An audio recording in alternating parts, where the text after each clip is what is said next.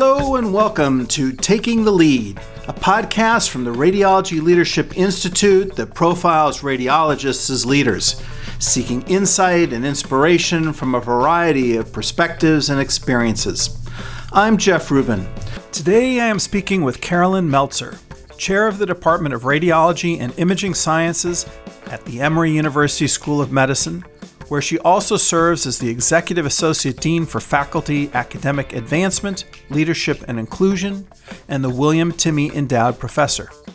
After 11 years at Johns Hopkins University for medical school and postgraduate training, Dr. Meltzer spent nine years at the University of Pittsburgh, where she was medical director for their PET facility, chief of neuroradiology, and vice chair of research. She initially joined Emory University as the chief academic officer of the Department of Radiology, but assumed the role of department chair within her first year and has served in that role for 13 years.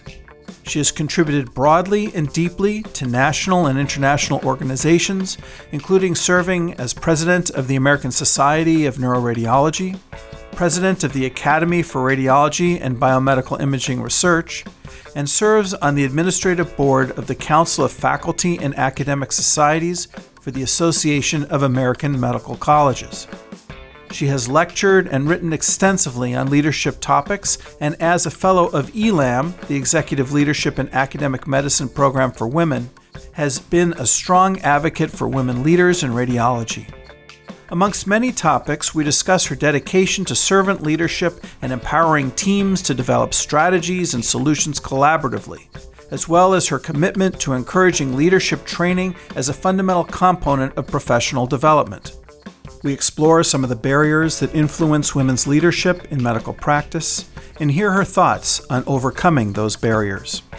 Finally, we learn how Carolyn's passion for fine art photography and her work as a trainer of therapy dogs inform her approach to leadership. Before we dive into the podcast, I have a quick favor to ask you. After you've listened, please take a minute to subscribe to the series, share it with your colleagues, and rate the episode with five stars. It really makes a difference. Now let's get started.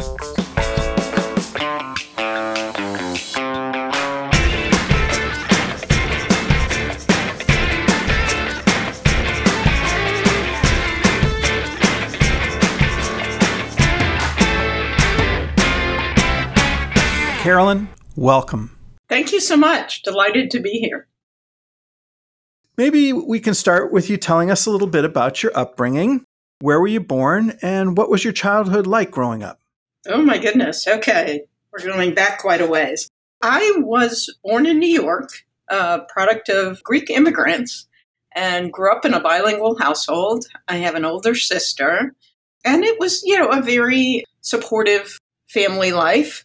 My father was very focused on education. And when my parents divorced years later, he was really instrumental in supporting me going to a good college and medical school and beyond. And uh, I lost him three years ago, but think of him every day. I'm sure he was very proud of your accomplishments. Did you have any hobbies or things that you particularly uh, enjoyed in your spare time while growing up? Sure. I loved bicycling, which I still do now. I'm an avid cyclist. So I used to love to tinker with bikes and ride. And I also was quite the nerd. So I was on the uh, school chess team. What else? I loved the outdoors, and that's certainly been a lifelong passion to just always be uh, outdoors when I can, to hike, to just enjoy nature and to photograph it. I got interested in art early on and I used to sketch and my dad taught me uh, photography a little bit. He wasn't the most gifted photographer, but he loved to tinker with cameras and I joined him in that. Sounds like a rich experience and set of hobbies. What do you recall being your first experience as a leader? Oh boy, my first experience as a leader. I, I suppose in college, I led some clubs. Actually, there was a club for women in medicine and women going into healthcare. We used to have speakers come to campus. So I really enjoyed that. But I must say, I never really thought that much about leadership. I just thought about getting along with teams and working together. But early in my faculty life was really thrown into a leadership position rather suddenly that was probably well above my head. And that was a bit of an awakening to skills that I didn't necessarily have down pat at that point and how complex the topic is and what it means to serve others. Yeah. We'll get to your early faculty experiences real soon, and maybe you can amplify those comments a little bit more. Let's stay with your early years. And one more question that we always get some interesting responses on, and that is, is what was your first job? Oh, my first job. Let's see. I was a supermarket checkout clerk. I think that's probably my first job. I did a little filing in a friend of a friend of a friend's parents' office, but I think my first real job was uh, working in a supermarket. Now, would you sort of monitor what people were buying and remark in your head about different people's approaches to shopping? It was always interesting to see what people would buy, but I really focused on trying to give good customer service and be efficient. I think uh, probably was a foreshadowing of thinking about throughput. Bravo. Bravo. Lessons uh, from that first job in the supermarket sounds like still resonate with you today and perhaps give you ideas on uh, leading in radiology. Oh, absolutely. And I also did a lot of work as a waitress in uh, a diner. That was also very customer focused. So I think, again, both those sort of early experiences taught me about serving people. That's great. I won't speak to my years at Burger King, uh, where I learned a bit about the service industry as well. I think working in food service is a, a great experience uh, for anyone growing up. No, I couldn't agree more. So, after graduating from Cornell with a Bachelor of Science, allowing for a year for internship at Greater Baltimore Medical Center, you spent the next 11 years at Johns Hopkins, an experience reminiscent of Norm Beauchamp, who was our guest on episode six. Oh, yes. How would you describe your time at Hopkins? Oh, Hopkins was initially quite the awakening. So I was at Cornell. It's in a lovely rural area of upstate New York.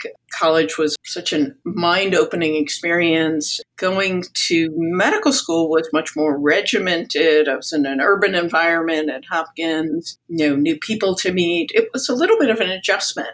I had a fabulous class, though we were very close, and I still keep in touch with many from my medical school class. So overall, it was a great experience, but but certainly an adjustment. I kept questioning you know, was I meant to be a physician? I'd also thought about graduate school and neuroscience, and I kept questioning whether it was the right thing for me to do. So that probably went on for the first couple of years of medical school. What aspects of your experience in those couple of years led you to question being a physician? In those days, uh, it was a lot of rote memorization, wasn't as nurturing, I think, an environment as we do have for medical students now. A lot of it was quite grueling. We were very much seen as being at the bottom of the totem pole in a hierarchical system. A minority of my class were women, and a minority of my professors were women. So I do recall that the whole environment was very testosterone filled. Hmm. so you would um, if you were even our language. So if you were a good medical student, you were referred to as a stud. So everything was about, you know, how much you could emulate the, the strong male physician role model. You think we've managed to flush that machismo out of the culture of medical education? I wouldn't say flush, but I would say we have evolved. Yeah. Yeah. I,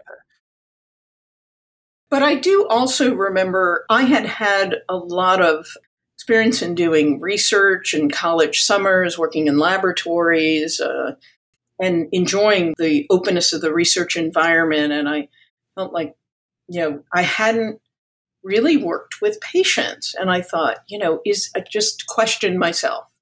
Am I going to be good at this? Is this the right thing for me to be doing? Yeah. Just the self doubt that goes along with uh, starting in a career. No doubt we all go through that. Now, after fellowship, you went to the University of Pittsburgh, where you spent your next 11 years. Yes. What led you to choose Pittsburgh for your first position out of training? Well, it wasn't the most likely of places when I thought of it initially. And I must say, Nick Bryan very much wanted me to stay at Hopkins. I thought I've been here so long, I really need to spread my wings. Everybody still thinks I'm a medical student and I'm a second year fellow. So I thought it was time to go elsewhere and see how medicine was practiced elsewhere. Now, my research interests were very focused on uh, positron emission tomography, which was really a new field and a new area of um, study in terms of you know coming out of the very basic biomarker development phase to be more widespread. And there were very few large academic centers with strong PET centers, too. There were about a dozen at the time. So that was the first cut of my search was to, think of those places. Now, Pittsburgh had just started a new PET center a couple of years earlier and was really recruiting some great talent and some people I really admired to that area. So I uh, wrote a letter to the neuroradiology director and said, Hey, I'm interested in a job. Do you have anything? And I do research too. And and he called me the day he got the letter just happened to open it and said, Hey, you know, we were just thinking of posting a position. There were not a lot of positions open at the time in academic radiology. So it was very fortunate, and I really loved the institution. It was very much a sort of rising star being put on the map with liver transplants at the time and really going from a sort of small academic center to growing toward what is now a very large and influential place. That was really an intriguingly proactive move to reach out and inquire about a position in you know this very specific domain i think a lot of folks when they're coming out of training they look to see who has a job who's posted a job you know where are positions available kudos kudos for being so proactive yeah, I do think it is good advice. I don't know how I stumbled on it. Maybe somebody suggested it, but I always think it's good to reach out to leaders if it's a place you're interested in because you never know what opportunities may lie there. Yeah, absolutely. So you started your work in PET while you were at Hopkins and in applying at Pittsburgh, you were seeking to continue along the path you had already started? Yes, I had taken a year off between internship and residency to do a PET research fellowship at Hopkins and continued that work on and off through residency and fellowship. So it was something that was very important to me to continue. Yes. And you described that Pittsburgh was one of the few centers that had established a PET center and that they were bringing in some really exemplary people, which was attractive to you. How did you become the founding director of the Clinical PET Center? Well, I went there before there was uh, such a thing as as clinical PET and whole body pet. So it was just being developed around that time. Previously, it was just about brain imaging research in dementia or psychiatric disease. And PET scanners then were pretty primitive. So when I was at Hopkins and first started in that, there was a three slice scanner it took these big, thick slices, three through the brain. So, very crude imaging characteristics. As the technology was getting more and more refined, some breakthroughs allowed for whole body imaging. So, while I was there, whole body imaging was coming about.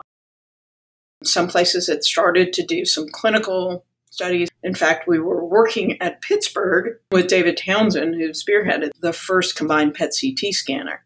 But I went to the hospital leadership and I said, We are a PET research center, but we should be offering whole body PET imaging clinically, and at least as part of a clinical trial, because this is going to be an important tool going forward. And initially they said, stick to your research. This is a research center. And so we persisted, and it was my first experience doing some business proposals of where the technology could be useful based on the literature and mostly in cancer diagnostics, and how our community really needed this and how we might be reimbursed for some things. And finally, they relented and we started this uh, service. And it was very exciting because there were so few in the world. And then when we had the first PET CT scanner, we were the only place in the world to offer the combined imaging. And patients came from all over the world to yeah. see if cancer had progressed and to use this new technology. So it was one of those experiences where you're at the cusp of something and get to be a part of it and uh, shape it going forward. It is a very special experience. I can relate to that in my past with CT angiography. It's uh, mm-hmm. It's a rare experience, but it also requires somebody who's going to step up and make it happen. And you described a number of elements of your activities that uh, really did that. I'd like to unpack a little bit about your approach to the hospital at that time. I'm assuming that there was not yet a CPT code to support reimbursement for a PET. Is that correct? That's correct. So there were clinical trials, there was some experimental work, and I had gone to Blue Cross and presented some of the data from the literature and appealed to them in some circumstances for reimbursement. So we had some some early payment, and actually the early payment of PET CT was extraordinarily high because nobody knew how to do it. So it was as if you had a CT scan of multiple parts of the body as if they were independent CT scans plus a PET scan. So the reimbursement was very high until insurance companies realized they should be bundling this up. Yeah. It's a fortuitous start, though. Great way to get things going. But in those initial business plans, then, uh, if there was not a clear pathway to reimbursement, what approach did you take to convince the hospital that this was a net positive beyond just doing the right thing for medical care? Yeah, so we had been doing a lot of work with what at that point was called the Institute for Clinical PET. It was a national program where they helped with local commercial insurers to provide reimbursement for especially some areas where there was significant experience in showing cost effectiveness. So part of it was about around the opportunity cost of what treatments might be avoided, whether it could be better outcomes by understanding if treatment was working earlier. So those sorts of arguments, plus one area where a few commercial insurers on an experimental basis were reimbursing. So it wasn't easy. I probably had on my computer 12 versions of this business plan from appealing to you know what was the right thing to do to trying to make uh, business sense of it downstream care and the attraction of also new patients to the system. Yeah, you know, it's interesting to me that Pittsburgh was open to arguments about downstream costs, savings, and outcomes. So many hospitals seem focused on net present value calculations and are not equipped to look at those kind of forecasts. Now, I know that today the University of Pittsburgh and the uh, medical center there operates uh, both a payer side and a provider side. And having that sensibility as a payer certainly prepares the organization to think more effectively about the implications of a diagnostic procedure on other expenses. At this time, back then, was that the case that Pittsburgh was already providing uh, insurance coverage for a population? And do you think that was why they were more receptive to these types of non pure financial forecasts? I think part of our forecasts really were focused on counting on reimbursement, market share, traditional, but in those times, volume based care. during the period I was at Pittsburgh, they did start self insurance and were starting to think about risk and cost. So, yes, they were you know, ahead of the curve in a lot of the models that came to pass since that time. Marvelous. So, when you think back to the process of establishing that new clinical center, once uh, sort of the ribbon was cut and the doors were open, what would you describe as some of the challenges that you faced in uh, getting things going and gaining traction? Yeah, there were a number of challenges, but also great opportunities because this was a boutique service. We went from being a research center to carving out a clinical arm, and our technologists, our staff were very focused on the research piece. But I must say, they were so excited about the opportunity to see what they'd been doing research on actually play out in patients who were coming to find out about their illness and and that would have impact. So we had to redo the waiting areas, we had to redo how we thought of our spaces. It was a very scary time for the patients. They were coming for this new and scary thing, and you were going to have, you know, an injection of a radio tracer with radiation. And, you know, this was all early experimental. So there were a lot of considerations. We also had to make sure we had space for people who would come from far away and bring their whole families. So sometimes we would have a full waiting room just of families waiting for the patient to have their scan done. Including patient families in the care wasn't as common then. But one of the experiences, just to get back to that, that I remember vividly is there was a violinist in the Pittsburgh Symphony and I knew her through my husband who's in in that field and she was a breast cancer survivor. And when I was talking with her at a social gathering about what we were doing, she volunteered to come over and play the violin for patients while they were in the scanner. So one day a week she would come in and you'd have this world famous violinist who would just come and play for people to help them relax and to give back. Really an incredible experience for, for everybody, not just the patients, but the staff and everyone at the center. That's really beautiful. It sounds like you made a really critical connection, not just with your staff uh, and all the people that enabled the PET center to grow and flourish, but with the patients themselves. And that's just a marvelous story. Once you took on the role of division chief of neuroradiology and subsequently even larger administrative roles, what allowances have you had to make to your more personally directed professional activities, uh, particularly research? Mm-hmm. I was always concerned about, you know, how I could continue my own research when I took on these administrative roles. And I must say, a number of my mentors kept telling me not to take these roles as they came along.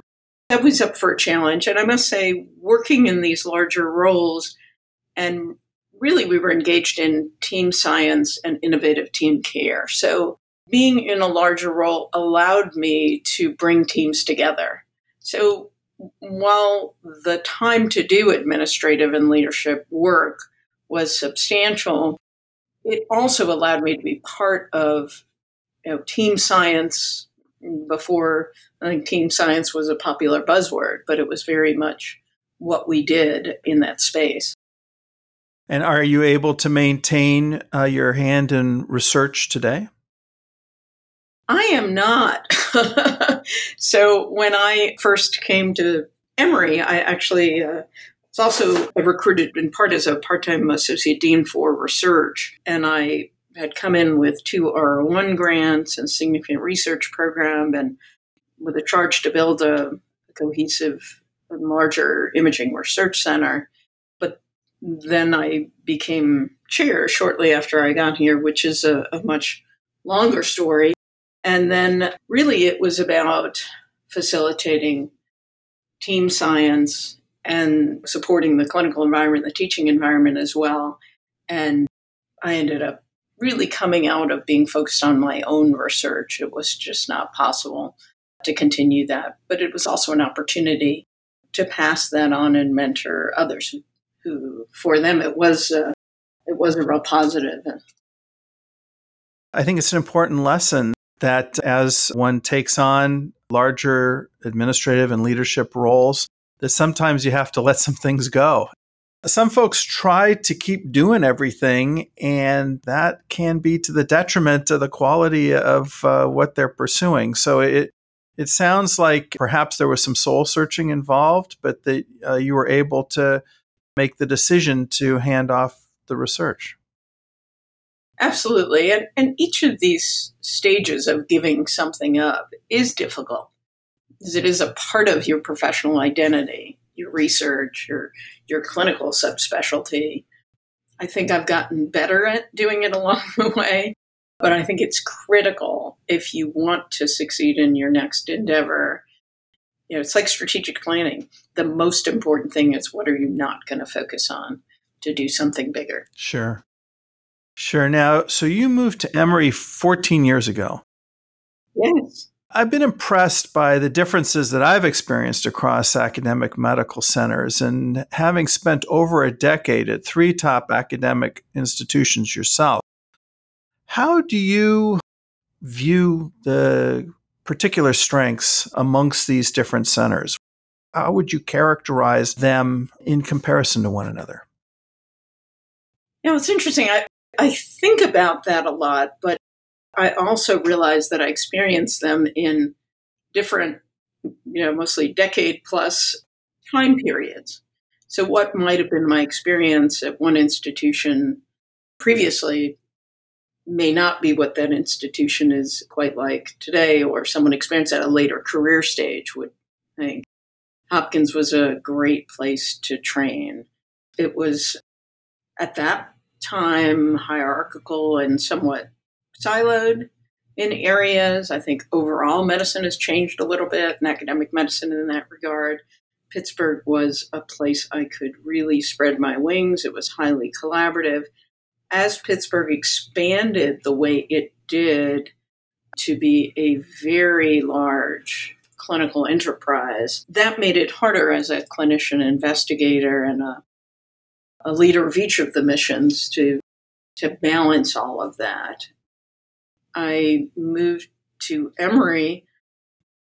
It attracted me with some of the qualities that attracted me to Pittsburgh initially. It is a highly collaborative institution, a very open place, and a place where it's very easy to cross traditional boundaries and collaborate in interdisciplinary ways. And that has very much been a constant for the whole time I've been here. And it's why I think a lot of people stay at Emory. Do you see these uh, characteristics that you're describing as being primarily a, a reflection of, of structure or culture at the institutions? I think culture is the biggest part of it. Absolutely. And how do you envision culture evolving at some institutions to support more cross disciplinary collaboration, mm-hmm. while at others, not so much? Yeah, and some of it is uh, your structures can be conducive to collaboration or provide barriers for collaboration, but ultimately it is the culture that influences it. But some of the ways to break down barriers are, you know, structural or functional. So sometimes schools or units function in such different ways that collaboration is is difficult, that it's seen as a huge barrier. So creating mechanisms to have more uniform and shared processes can help smooth the way. I think Emory, when I first came, did not have one thing that was very different from Pittsburgh, Pittsburgh would lay infrastructure and then do mergers. Emory is more of an organically growing place, so sometimes there wouldn't be quite the strength of the infrastructure to support growth at the next phase, which created some opportunities to just, oh, let's, there's no way, formal way to do this, let's go ahead. I think now we've evolved to be much more conscious of developing processes, but trying to develop processes that facilitate collaboration rather than stand as barriers. But like all places, that uh, can be quite difficult. That's really interesting. If I can correctly paraphrase you, and please uh, do correct me if I get this wrong, it sounds like at Pittsburgh, the infrastructure was established to pursue growth and expansion, whereas at Emory, the growth and expansion would come without there necessarily being the preparatory infrastructure, and that infrastructure followed the growth. Yeah, that's my gross generalization, but by contrasting the two organizations' approach, I'd say that was probably accurate. And you certainly clearly described how much you valued the interactive and open collaboration at Pittsburgh. As you considered the move to Emory, what did you see in Emory at that moment in time that gave you confidence that it would be uh, the place where you wanted to have the next phase of your career? I think I was very much drawn to the uh, culture of collaboration. Emory very clearly stated it was an ethically driven organization and valued ethically driven leadership. That was really important to me as a leader. It was very much a growing institution that was increasingly investing in research, new faculty being brought on, just rapid growth phase. And Pittsburgh was like that when I went there as well. And I, I love the idea of being in a rapidly changing environment, growth, being part of growth, being part of building. It was also a very strong neuroscience institution and is a strong neuroscience institution. That was something that attracted me as well. So there were many pieces that attracted me here. It was also a, um, had an incredible partnership with Georgia Tech and a shared biomedical engineering department between Emory and Georgia Tech. So that piece was very exciting as well as a as a partner for radiology. Now, a moment ago, you mentioned that it's a bit of a story. You're becoming chair and taking on those responsibilities shortly after you were recruited to Emory, not specifically to be chair. Would you mind sharing a bit of that story? Yeah, so the reason I first came to Emory was I was asked to look at the chair position when Bill Casarella had announced his retirement. I thought at that career stage I was pretty young to consider that, but I was flattered by the invitation and I thought, well, I'll, I'll come take a look. It'll give me an idea of whether this is a position that I might want to think about in the future. So I came with low expectations. I was truly blown away by the people I met. I had a lot of friends and colleagues at Emory, but I hadn't ever been to the campus. And I went back thinking, wow, this was a yeah, such a fantastic place. But boy, who'd want to be chair? What a terrible job. So I went back, didn't think about it much. I later found out I was on the short list, and know, another colleague uh, was appointed and called me after and uh, said, Gee, I really, really liked you here. Is there something you would be interested in other than the chair position? And I said, Oh, that's interesting because I wasn't really interested in the chair position, but I sure loved Emory. So I ended up uh, coming down multiple times and helping to consult on a research agreement with Siemens and some of the, the pre work of setting up this imaging research center and finally uh, ended up being recruited to be associate dean for research, oversee all of the academic functions in the department, and build the imaging research center. And this was really a dream job. I was getting away from some heavy duty clinical operations and you know building these new things more on the academic side. I thought, wow, this is so cool, and an endowed chair. So, so we can't turn this down. So came, and then everything changed about nine months later when the new chair left. And the dean said, Well, you were on the short list. Uh, let's see, it's Friday. Monday, we're going to announce you as interim chair, and then we'll go through a process. But really, it's probably uh, This is probably meant to be. So I was very upset. this is the best job I never wanted. I love being chair. I never thought I wanted it. Life is funny, shall we say? Yeah, it is funny how things turn out. And certainly uh, for Emory's sake, they turned out very, very well. Now, upon becoming chair of radiology at Emory, among many advancements that you put forward, you established the Center for Systems Imaging. Mm-hmm. What is meant by systems imaging, and why did you choose that as the center's focus? Uh, so, this was what I was initially brought to build.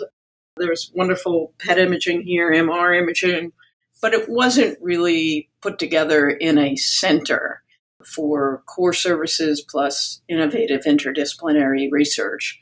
So that was job number one. It was putting that center together, and uh, systems distinguished it, it was sort of whole animal and human research, distinguishing it from optical imaging and cellular imaging. And then the acronym is uh, CSI, which uh, also sounds like a TV show. And so it just got catchy. So I was the initial director and then fired myself because I had this bigger job to take on after a while. So, um, but that's Flourish, that center. That's fantastic. Can you give us a little perspective on the center today? We did some of the first MR PET work there. We do a lot of biomedical tracer development, PET tracer development under Mark Goodman's leadership and developed an FDA approved tracer. I know it's Axumin. Um, so, really very robust program there, strong MR work.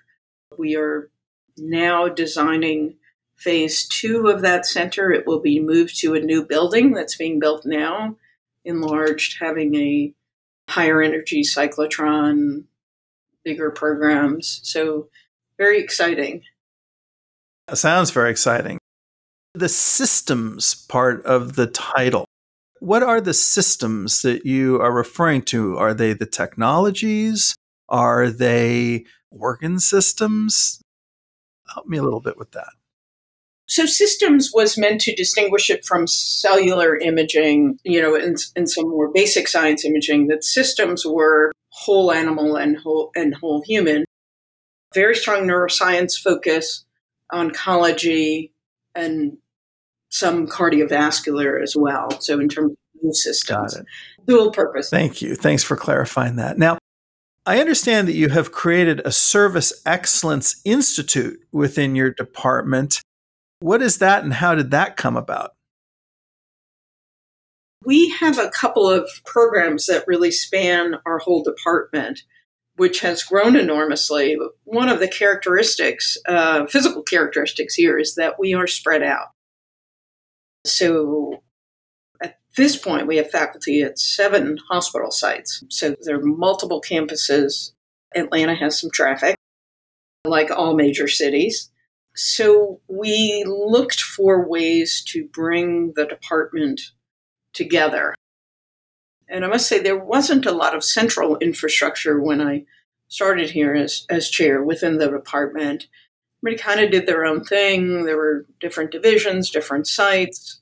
We also had a lot of differences across our professional domains. So faculty had separate events, staff had separate events, trainees had separate events. So the Service Excellence Institute was put in place to have every employee, whether they're faculty, staff, learner, to come into the department and go through a couple of days of training that really talked about our mission, vision, our interest in empowering folks, how teams worked, what our common values were, how we valued innovation, what our approach to patient centered radiology was. So it really was establishing some common language across the whole department. And we've tried to amplify that through things like our Service Excellence Awards, caught in the act of service excellence, staff who go above and beyond. So it's really taken on a part of the culture of our department. It's been really a wonderful uh, addition. Sounds really interesting. When you were initially getting it going and you were asking all your faculty to come spend several days focused on this training, was there much pushback? Oh, yeah, there was pushback to everything initially. Gee, we've never done this before. We've never done this before. I think we started out early on with a strategic planning that was very inclusive and focused on where do we want to be in the long term? What do we want our culture to be like? How do we want to value every contributor in the department? How do we communicate across multiple sites? So by the time we established this, there was a lot of socialization and there was a lot of input in what this should be. So it wasn't that bad.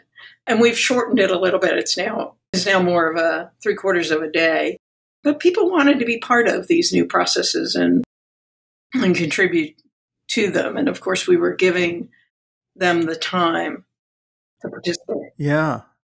So this was an outcome of department wide strategic planning. Yeah, to some degree. And also uh, another program that came out of strategic planning, but really was that then gave way to the Service Excellence Institute was establishing a radiology leadership academy where faculty and staff, 12 participants a year were hand selected, were put through this intensive nine month leadership program. And they would work on team projects, so three teams every year. One of the team projects was around establishing the Service Excellence Institute, which then we carried forward. Wow, that's fantastic. So 12 faculty each year would go through this leadership uh, training program? Importantly, it was not only faculty, so faculty and staff. So, one of the parts of changing our culture and moving toward a more cohesive vision was to really think about working in teams and not faculty separate and staff separate. So, it was important to grow the leadership and the bench strength in leadership across faculty and staff lines. That's really fantastic. Have you sought to articulate tangible outcomes from this particular initiative? And in particular, were there any metrics that you established at the outset that you sought to achieve? We did. There were a few embedded outcomes we were interested in. One was we felt strongly that the department needed to be more inclusive, more diverse, and we wanted to become a magnet for a broad range of talent that we could innovate from and take all ideas together. So, always our classes for this group were selected to be more diverse than our current leadership team. So, that's been one of the vehicles we've used to really build what I, you know, I think is a, a very diverse and inclusive environment here. And that's been so central to every one of our strategic plans and our, our mission and vision. Um, so it was a vehicle for that. We also wanted to, regardless of somebody's leadership position, if it was a new leadership position, this is sort of at an early leadership stage, or someone we were grooming because we thought they would play an important role informally leading and eventually potentially formally leading. We wanted to build that bench strength. So we really focused on certain competencies, you know, surveying how people did after. We, we wanted to measure retention and we had hoped that retention would be higher in these individuals. We were very intentionally giving skills and opportunity to. And we just graduated our 10th class This has been going for 10 years. Wow. And just published on our experience. It's, it's a little less quantitative, but we've given our experience how the program has evolved, our retention rates, something about diversity, and, and a description of the projects that have gone forward, the team projects that have gone forward to be implemented to the betterment of the department. That's fantastic. And if folks would like to read this uh, publication, where would they find it? JACR this year.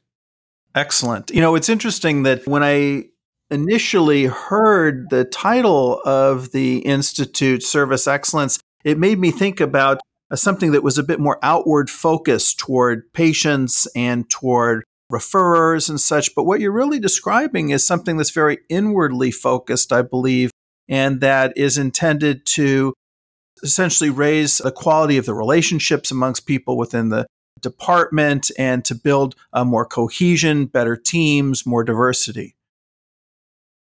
Yeah, that's the way we can deliver the best possible care if we invest in our our people first. Fantastic. Now, leading a large clinical organization with a faculty that represent diverse professional interests. I know you've spoke on the topic of incentives and compensation, and I wonder if you might do that here. What has been your approach to establish a system of incentives and compensation that recognizes excellence and supports advancement across these diverse professional interests? I think one thing that was very important early on was to look at the compensation system and see how that reflected, you know, our goals.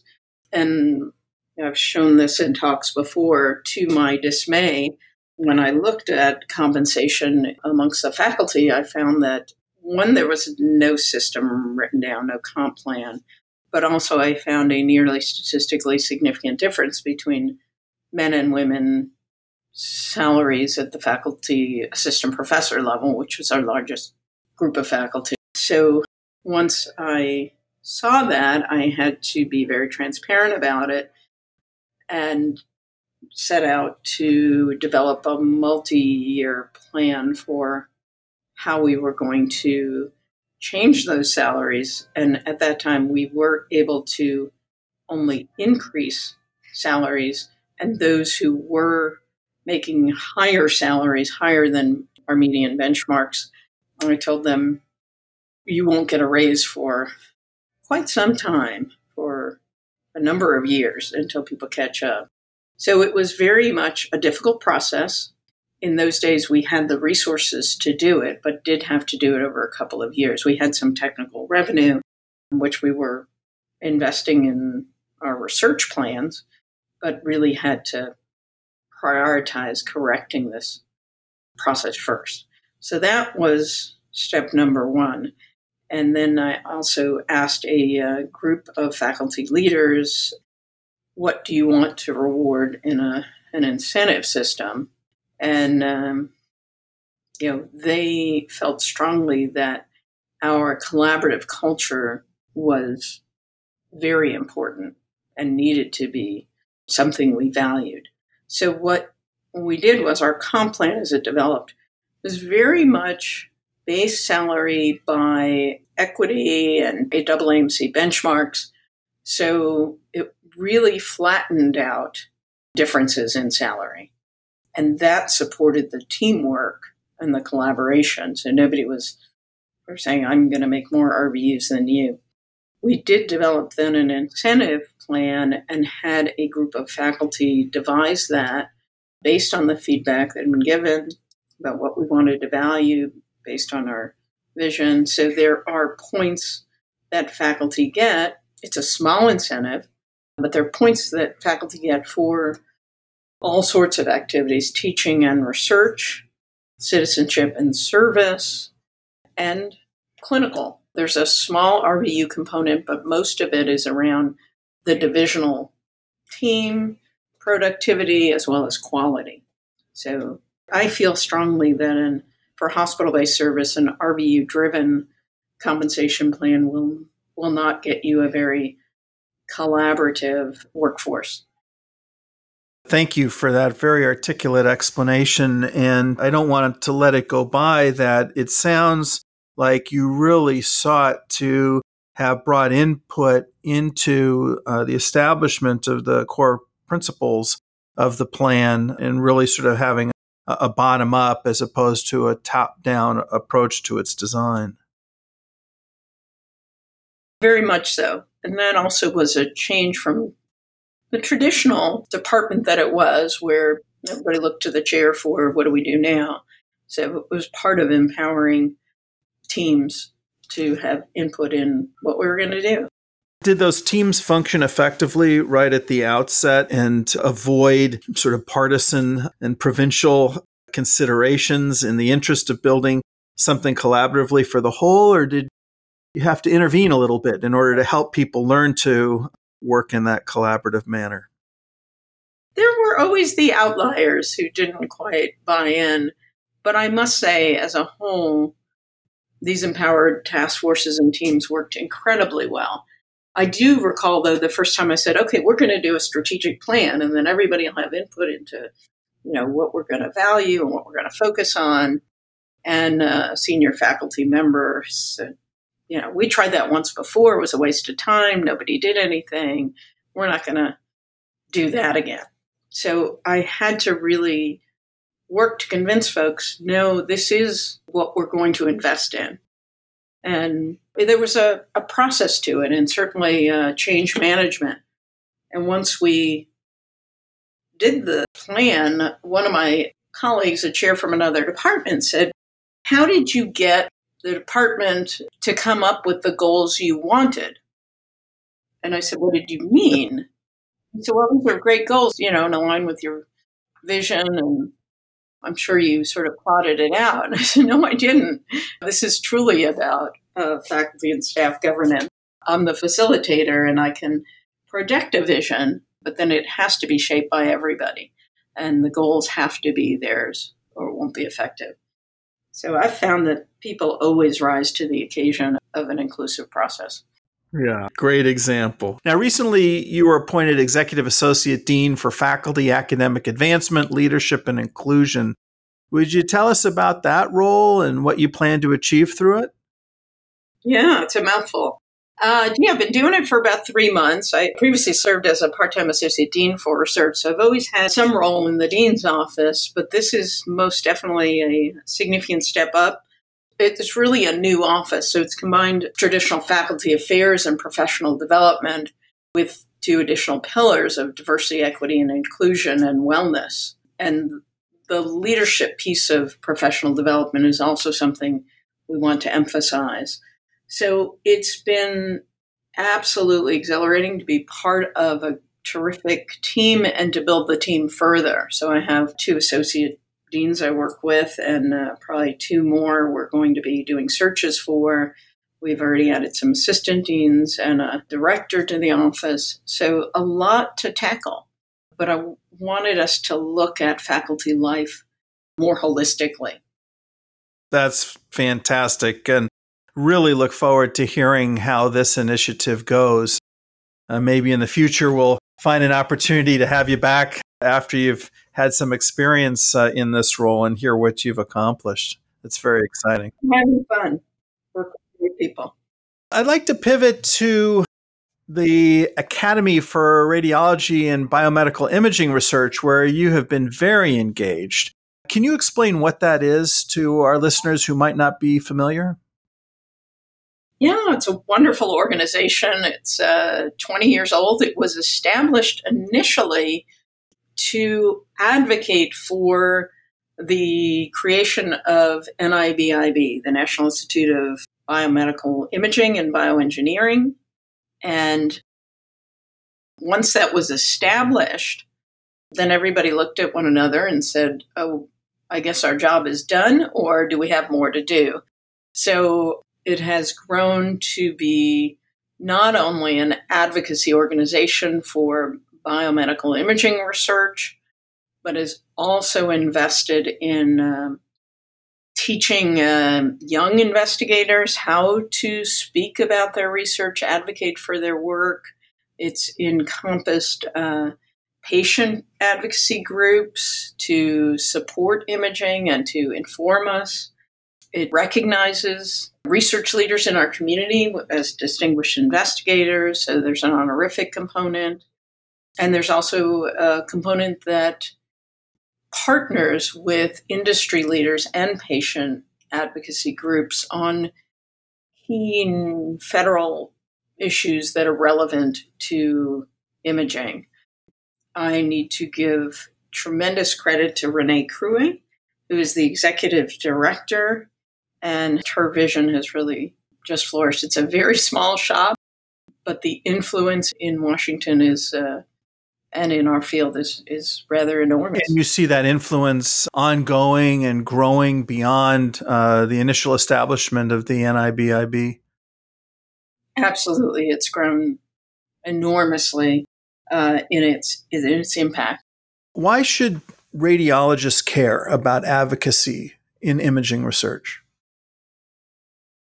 Well, imaging is often looked at by other researchers and colleagues uh, as a tool rather than in something we need to invest in in terms of developing to the next level. So, you know, they sort of say, oh, there's someone in the background tinkering, and then we use the tools to do real science.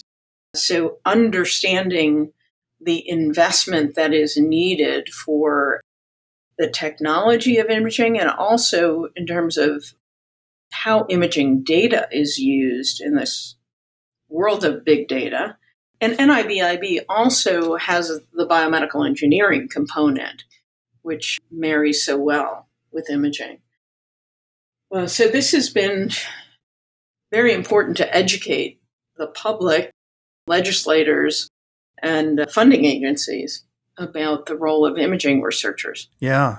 And it would also seem that the future of our field in radiology is so dependent upon the initiatives that are going to be supported through the NIBIB and by shining a light, as you say, on imaging not just as a tool to be used by others, it kind of gets to the core of what we provide as radiologists.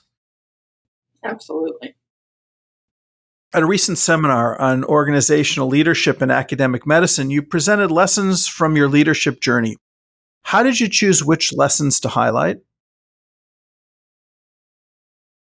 Boy, um, I thought about every point that I failed and every point that has been a time of self reflection, uh, branch points, and, uh, you know, it is a continuous journey. I tend to think of, gee, when I was at an early stage in my career, I would look at field leaders, and I would think, gee, they knew exactly what they wanted to do, took all the right steps, made all the right decisions. I could never be like them. I, my career has meandered in different directions. And then as you go, you find out that that is the norm. And that balance of being open to learning and new experiences and new directions, but having an overall focus that's guided by your principles is really the norm. So I try to convey that, especially to, to young people starting out. Which principles in particular do you hearken to in thinking through these lessons? For me, my initially my career focus was on giving back and having impact in terms of my research or the patient in front of me and as my career has gone forward, those guiding principles of, of impact and serving has been more around those coming next, giving back to the community, helping to grow the next generation, helping to shape how we approach patients, even though my individual impact in those areas is, has diminished as I've taken new positions. Now, last year you wrote a compelling editorial in the JACR titled Women Leaders Myths and Challenges, in which you document how biases and stereotypes are critical barriers. In particular, you describe how gender stereotypes act to reinforce male dominated hierarchies when feminine behavior is viewed as antithetical to good leadership behavior. You do a marvelous job citing a rich evidence base and supporting this and other biases and how they can discourage women from seeking early career leadership experiences, hindering their development as leaders and reducing downstream opportunities. Clearly, our institutions need to change to encourage women leaders. But my question to you is how do you advise young women to pursue leadership roles within radiology within the context of an environment that is changing at a slower pace than often is needed? Yeah, it is. It is changing uh, slower than than we all had hoped, but there is change. And I advise women to get the skills they need. And part of it is having the self reflection to learn how to apply those skills and also to walk that fine line of being a change agent, of being a strong leader, but not falling into the uh, stereotype. People don't necessarily feel as comfortable with a, a woman coming across in a very assertive way as opposed to a male leader. So there's some, there's definitely a um, uh, interpersonal piece of that that's important. They need to be able to give up some activities. We see from the literature that women faculty are more commonly burdened with service to the department. It's not always the type of service that is most valued in terms of their own career progression or promotion. In our second episode, I spoke with Judy Yee, who's a recent graduate of the ELAM program, which you completed about 16 years ago. Can you speak to the value of that program? For me, it was transformative. This is a very powerful national program that helps uh, mid career to senior women. And I was one of the younger members uh, when I did it a long time ago. Prepare for leadership positions. It was initially more explicitly around chairs and deans. I think now more around just a broader range of leadership opportunities that are available. But for me, I'd been at that point in a number of leadership positions in academia, but I still didn't quite look at leadership as a discipline to be studied. I looked at it as common sense, listening, being thoughtful, and I think a lot of my instincts helped, and watching how others led and saying, gee, I like what that person did, it was effective. That person, that's a, an approach I wouldn't want to adopt. But ELAM really was much more intentional about skill building and teaching you principles that came from the business literature that could apply to leading groups, change management, negotiating, presenting, garnering support for new ideas. A lot of skill building that was very hands on practical and gave me tools to now not approach every new leadership experience as if it was a new opportunity. It also got me hooked on the business literature and the literature of leadership and formed a great network nationally with other women leaders and we just continue to learn from one another. That's fantastic. So you continue to access the business and leadership literature, as you say, and it sounds like an ongoing journey in advancing your leadership. Absolutely. I now really look at leadership as a journey where you never perfect it, but you always are working on it and, and are continuously learning. Would you speak to some of the ways with which you and other women leaders within radiology are building leadership programs specifically focused on creating opportunities for women to lead in radiology? Yeah, it's a very exciting new program, just finishing up its first year. Uh, and I want to give a shout out to Cheri Canon uh, and Rachel Gilbrath. Cheri from radiology and Rachel from industry perspective, it is a uh, SCARD program called LEAD that admitted 20 mid career women, 10 from GE and 10 from radiology. And they've learned together about leadership from the business point of view and from the academic point of view. And from radiology's perspective, this is the cohort we want to groom to be future chair candidates so I think that's going to be a very powerful program. Radiology is about 15% of chairs are women. Uh, that number has not changed much in a long period of time. So we really need to create that pool of eligible future leaders. That's very, very exciting and a great initiative that you and Cheri have been starting together with Rachel. For women who hear this and say, wow, I'd really like to get involved or to try to connect with this, how would they do that?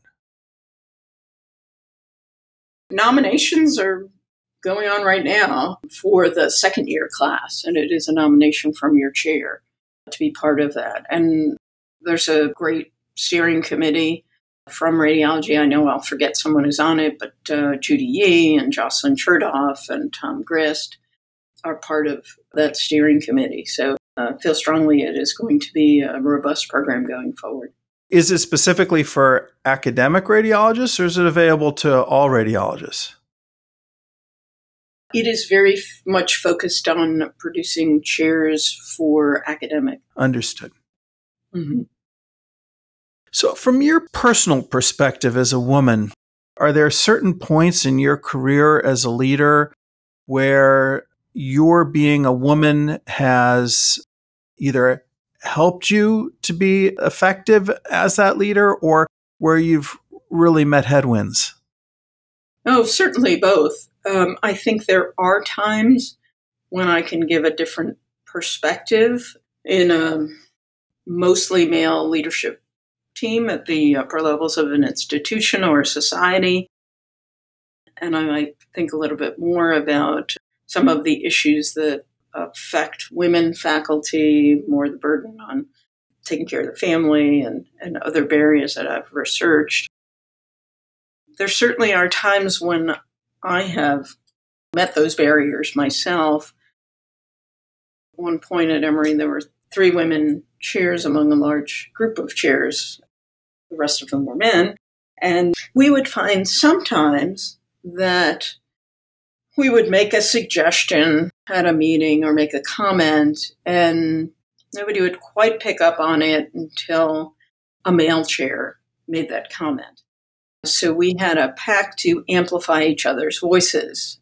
When one of us made a comment in a meeting, then there was more discussion. One of, another would, you know, chime in and say, "I want to go back to Jane's comment and build on that." Or I think that Barbara had a great idea here that we should contemplate further. So amplifying each other's voices can be very effective. That's great. What a great example. Thank you for that. And that's something that I think a lot of people can potentially take into their own practices and try to achieve that same amplification. What advice or words of encouragement do you have for women in radiology who have an interest in leadership but are struggling to take those first initial steps? Yeah, I think having strong mentors, role models, not being afraid to reach out to leaders in the field at other institutions, especially women leaders who by nature understand what the continuous struggles are. And just even sometimes having different perspectives and conversations can be helpful. You know, we talk a lot about mentors and the importance of mentorship. It's also important to have people who may not know you as well or speak with you as often, but are aware of what you do and what you could offer and your interest in stepping in and can serve as sponsors to recommend you for positions. Terrific. Great advice. Carolyn, in an online interview that you gave for Georgia Bio's Emerging Leader Network, while responding to a question about career development, you mentioned that you've learned the art of saying no when overstretched without burning bridges. Would you share some of that art with us? Sure. Boy, saying no has not been one of my strengths. It's really something I've had to work on to try to not overextend myself. But as I've gone along in my career, I look at those opportunities as a win win. So, not to just say no, but to create an opportunity for someone else, advocate or sponsor another individual for whom this would be a career stepping stone opportunity and doesn't leave the person who's inviting you without an alternative. So I look at those as opportunities to sponsor rather than fearing just saying no to a colleague who needs something. That's great. Essentially, you're saying yes to everything, recognizing that that yes is for your extended self, all of the people in your network that you connect with and in particular support. Yeah, that makes me feel a lot better about uh, the word no. that's, that's terrific. You also mentioned the art of promoting yourself because it's often difficult to get others to promote you. What thoughts can you offer on that topic? Yeah, another area where I have struggled, as others do as well, it, it, there's certainly a fine line about promoting yourself, especially uh, those of us who, who work in servant leadership. Really, you know, our job is to promote others. But again, speaking in terms of the team, what we have accomplished and uh, bragging more collectively rather than speaking of one's own accomplishments is just about sharing best practices and and also being open to learning uh, about how others are doing things and to continuously get better ourselves. We've discussed on prior episodes the fundamental linkage between leadership and followership. I'd like to explore two of your activities outside of radiology through this lens. And with that not too subtle segue, let's start with photography. Mm-hmm. Now, you are an artist in every sense of the word. Your photographs, while technically exquisite, convey the natural world with beauty and intimacy. Behind the lens of a camera can be a deeply personal space. What do you see as intersections between your work as an artist and that as a leader?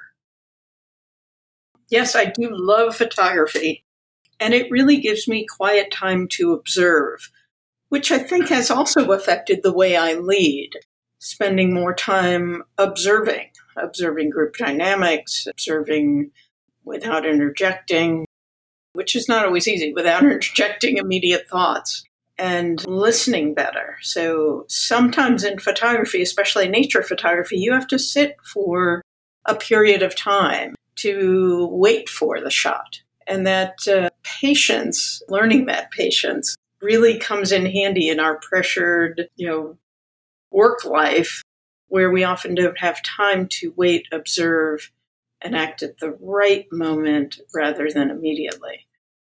So I think besides having photography just be a calming influence overall and it being something I love and it takes me away from the work world, as I've gone along, I've shared lessons from the skills I've needed to, to be a good photographer, to also be a better leader. It's interesting you highlighted the nature as a principal subject of your photography and that waiting for the environment to change to suit the image that you'd like to capture, but also the active role that you play in composing a scene. Do you see some parallels in the active engagement in composing the scene as well as the more passive waiting for the scene to evolve? Yeah, I do. You know, I think that involves both an active patience as well as an active process of composition.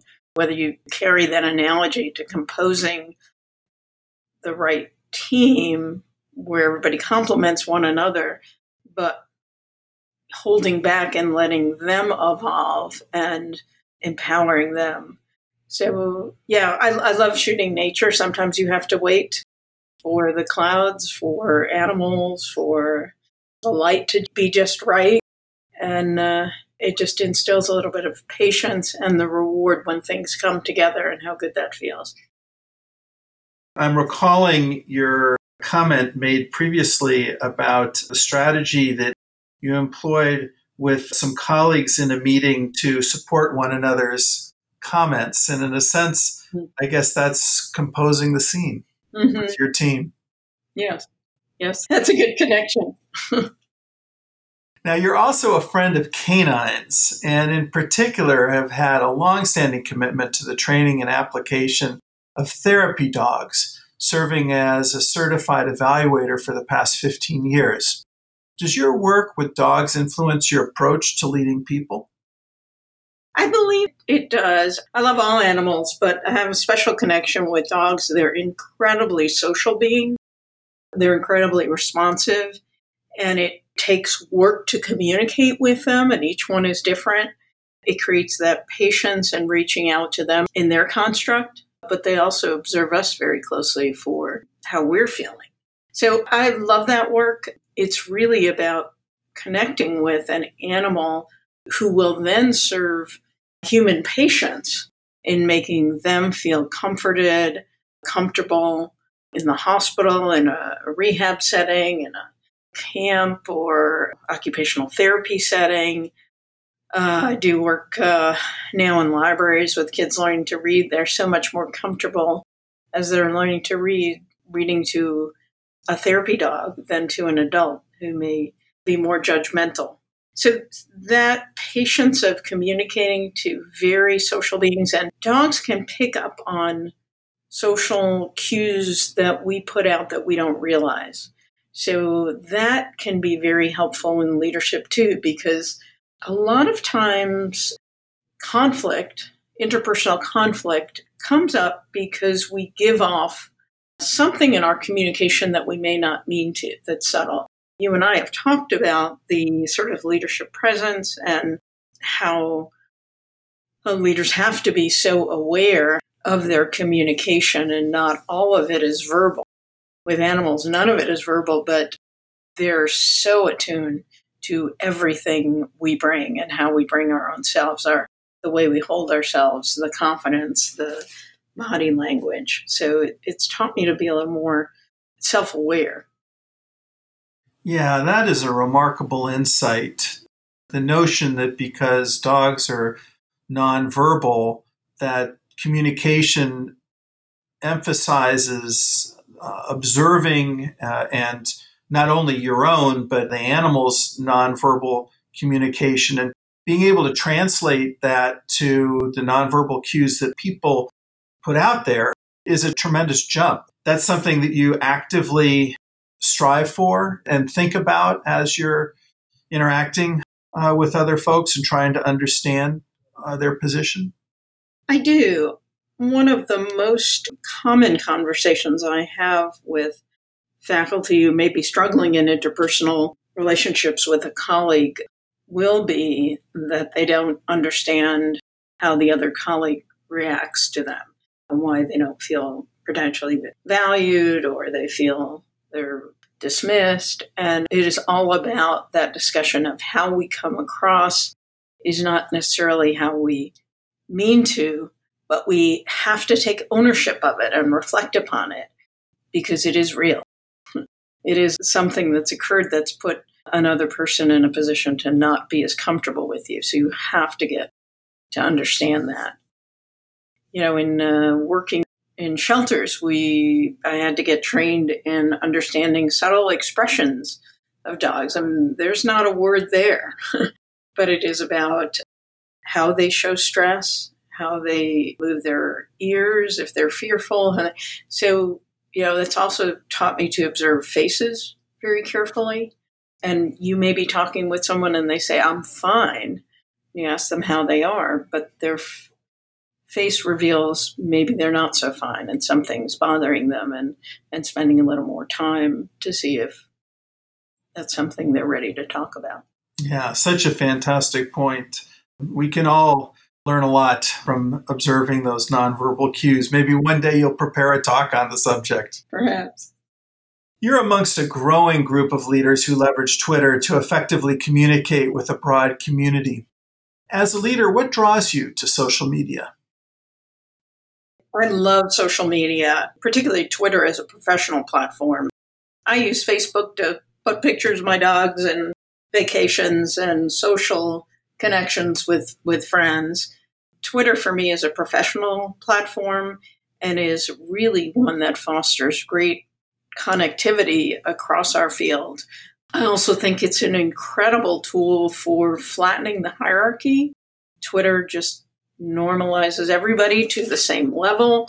It is a great opportunity for young people entering the field to connect with senior leaders on the same plane. Whereas I know when I was starting out and I'd go to a meeting and people would say, well, you have to network with others. And going up to a senior person who I admired and saying, you know, hello, my name is Carolyn Meltzer, you don't know me. I found that so difficult to do. But if you can connect on Twitter and then you meet someone meeting, hey, it's one of my Twitter buddies. Hey, I liked your comment about this. And it also is a great opportunity for sponsorship. There are people who I think are so thoughtful in social media and generous and giving of their knowledge and their opinions and sharing new publications or ideas. And I will often suggest them for committee opportunities. Oh, this person is really thoughtful in this area. So it can also be a, a powerful tool for sponsorship. Yeah, those are great rationale for pursuing the use of uh, social media and Twitter in particular. You leverage it well. Now, I've long admired your Twitter handle, Brain Banker. What was the inspiration behind that? Really, it was not thoughtful at all. I was uh, one of the first people in my department to get a Twitter account. Those have some big Twitter users here, but I didn't know a lot of people who were on it at that point. Thought it was really seemed to be catching on, and I'll set up an account. Uh, I think that was well before there was real thoughtfulness about the etiquette of how you put your name and your degrees in. So I thought, well, I don't know that I want to use my real name here until I understand this platform. So I'm a neuroradiologist. I, I just thought of something with brain in it. So now people know me as at Brain Banker, so I haven't changed it. it's great. I mean, to me, it conjures this image of you in front of a vault. Uh, and the vault is filled with brains. You know, I kind of envision those brains are the diversity of disease manifestations that you've seen and innumerable MRIs that you've read and that you're sort of storing them away in the vault of your experience. You're so much more thoughtful than I am, Joe. I must say. All right. Serendipity is a good explanation as well. yes. I'm wondering, do you have any favorite failures, if I could call them favorite failures, as you look back, or really difficult times that set the stage for later success, that really taught you something that, in retrospect, provided great value? Well, someday I'm going to park myself on a desert island and write a book of failures because I do think we learn so much from them, and I certainly have had more than my share. Yeah, I had one very early on in my career that really taught me a lot about humility, and that is I didn't match for radiology residency. So I thought before I started my career, it was over. I was sure that it was just a complete dead end.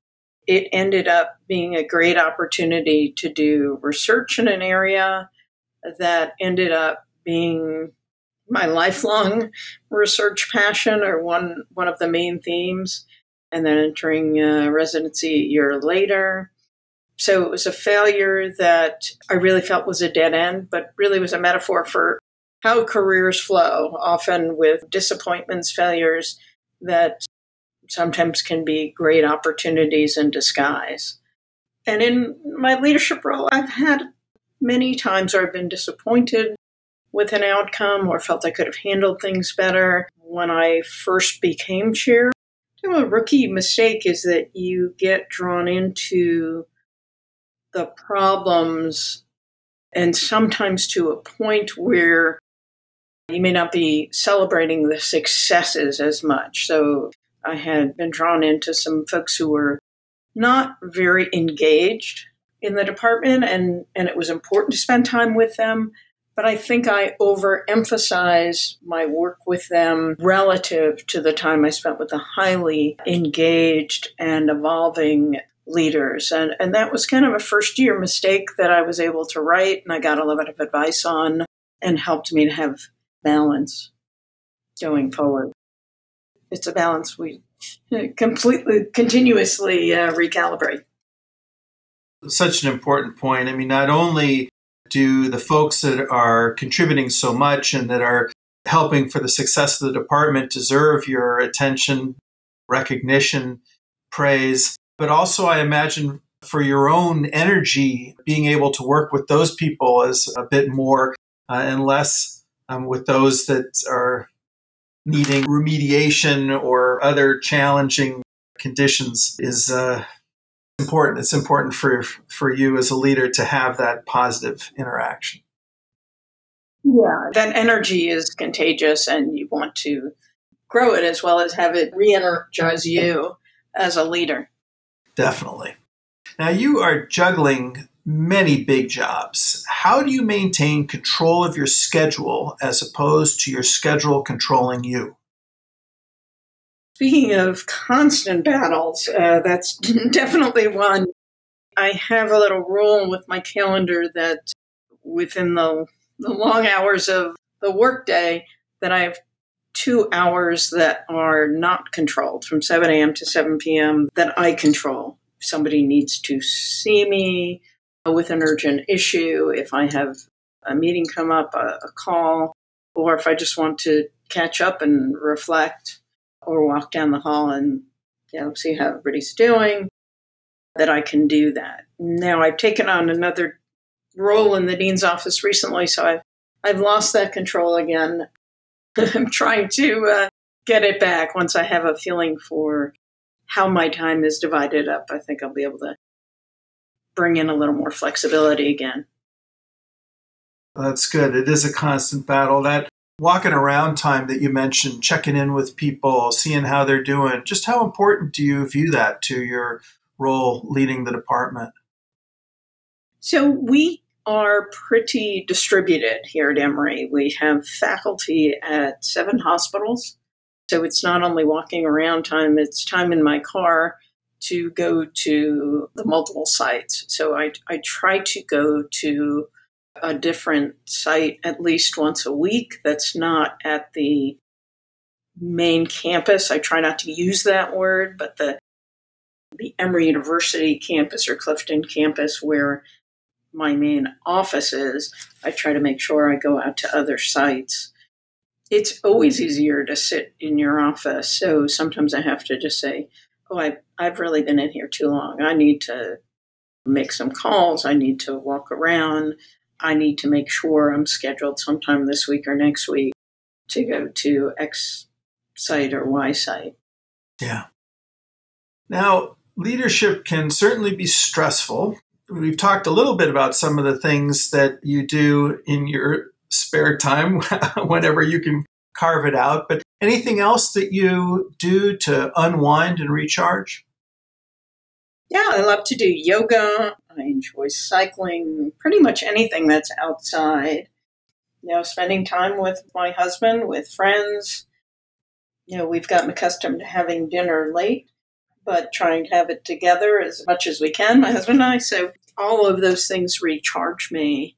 And the busier I get, the more I realize I need to be attuned to when I need to recharge. So there are times where I'll just say, I need to leave work a little early today and uh, go do some yoga because no one will want to meet with me. If I don't, I won't be able to be actively listening or in tune to, to what they need me to be present for.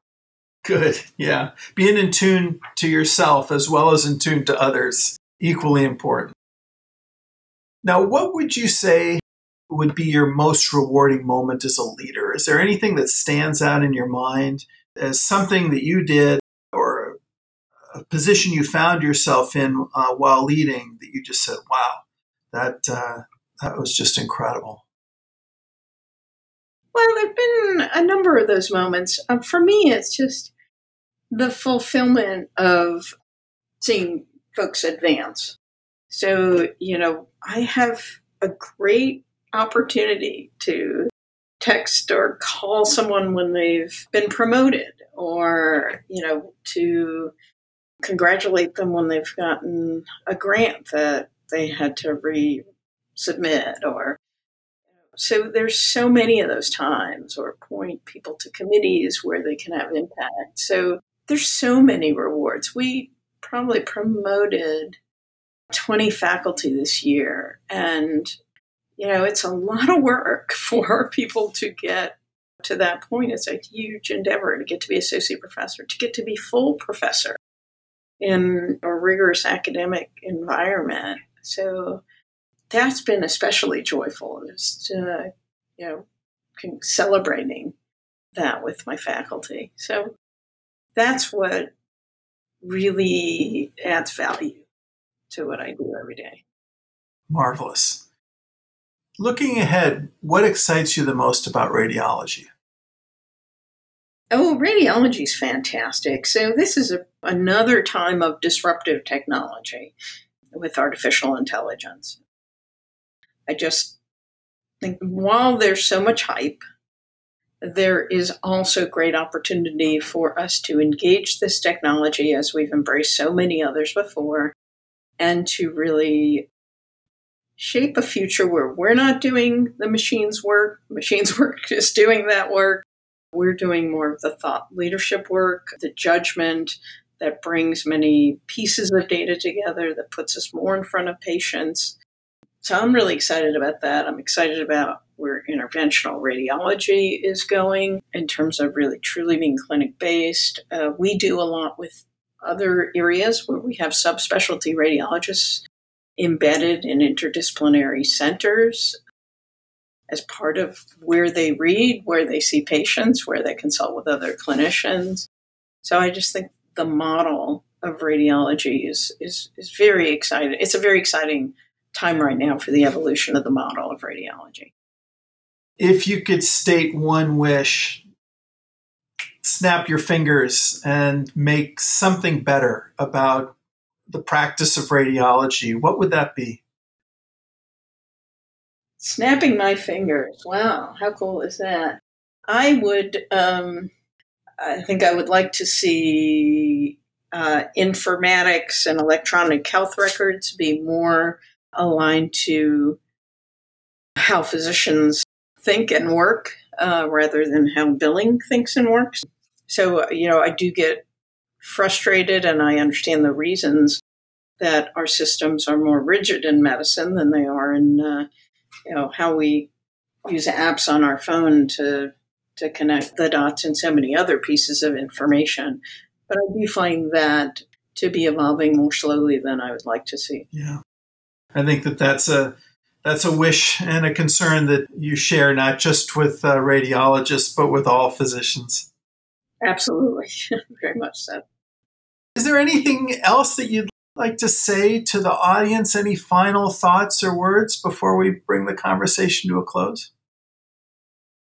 Oh, just uh, boy, it's a great time to be in medicine. It's a great time to be in radiology you know, encouraging people to continuously explore what you think you're going to be doing with your career at one point and another may turn out to be very different. Keeping those doors open and, you know, I'm biased, but we have the most incredible colleagues in radiology. I mean, it's just such a collaborative field and, uh, you know, everybody's always interested to learn new things. So it's a great time. Enjoy it. I know that we uh, we all work too hard, but uh, gain pleasure from where we're going. Well, Carolyn Meltzer, you are a truly inspirational leader. You exemplify all the best qualities of servant leadership in making all those around you better, providing opportunities, and helping everyone around you to see how they can contribute to making a better work environment and a more successful care of patients. I can't thank you enough for spending the time today with us on Taking the Lead. You are too kind, Dr. Rubin. I've enjoyed it thoroughly. Thank you so much, Geoff.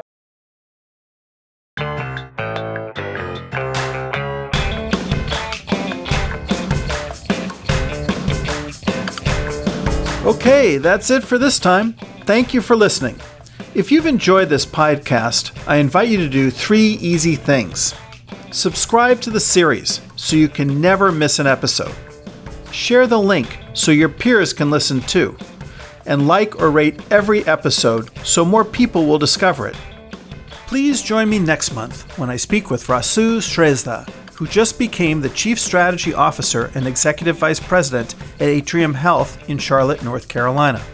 After completing his medical degree from Chaudhry Charan Singh University in Meerut, India, and a radiology residency and fellowship in informatics from the University of London, he came to the United States earning an MBA from the Marshall School of Business at the University of Southern California. Subsequently, Dr. Shrestha joined the radiology faculty at USC's Keck School of Medicine, where he served as informatics director until leaving for the University of Pittsburgh. There, he served as chief of the Division of Radiology Informatics, vice president for Medical Information Technology, and ultimately as the chief innovation officer for UPMC and executive vice president of UPMC Enterprises, the innovation and commercialization arm of UPMC. He has recently been recognized as Executive of the Year by Healthcare Dive, number one of the top 20 health IT influencers by Healthcare IT Leaders, and one of the top 100 under 50 executive leaders by Diversity MBA. He serves on the board of directors of the Healthcare Information and Management System Society, or HIMSS, and is the chairman of the HIMSS Innovation Committee and co chair of Health Data Palooza. In January, Rasu picked up stakes and moved his family to Charlotte, North Carolina to join Atrium Health, a comprehensive not for profit healthcare system.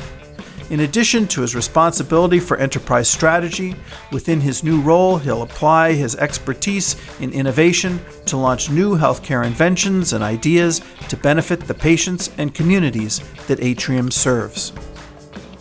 Taking the Lead is a production of the Radiology Leadership Institute and the American College of Radiology. Special thanks go to Anne Marie Pasco, Senior Director of the RLI and co producer of this podcast to Peg Helminski for production support, Linda Sowers for our marketing, Brian Russell for technical support, and Shane Yoder for our theme music. Finally, thank you, our audience, for listening and for your interest in radiology leadership. I'm your host, Geoff Rubin from Duke University. We welcome your feedback, questions, and ideas for future conversations. You can reach me on Twitter at GEOFFRUBIN or the RLI at RLI underscore ACR. Alternatively, send us an email at rli at acr.org. I look forward to you joining me next time on Taking the Lead.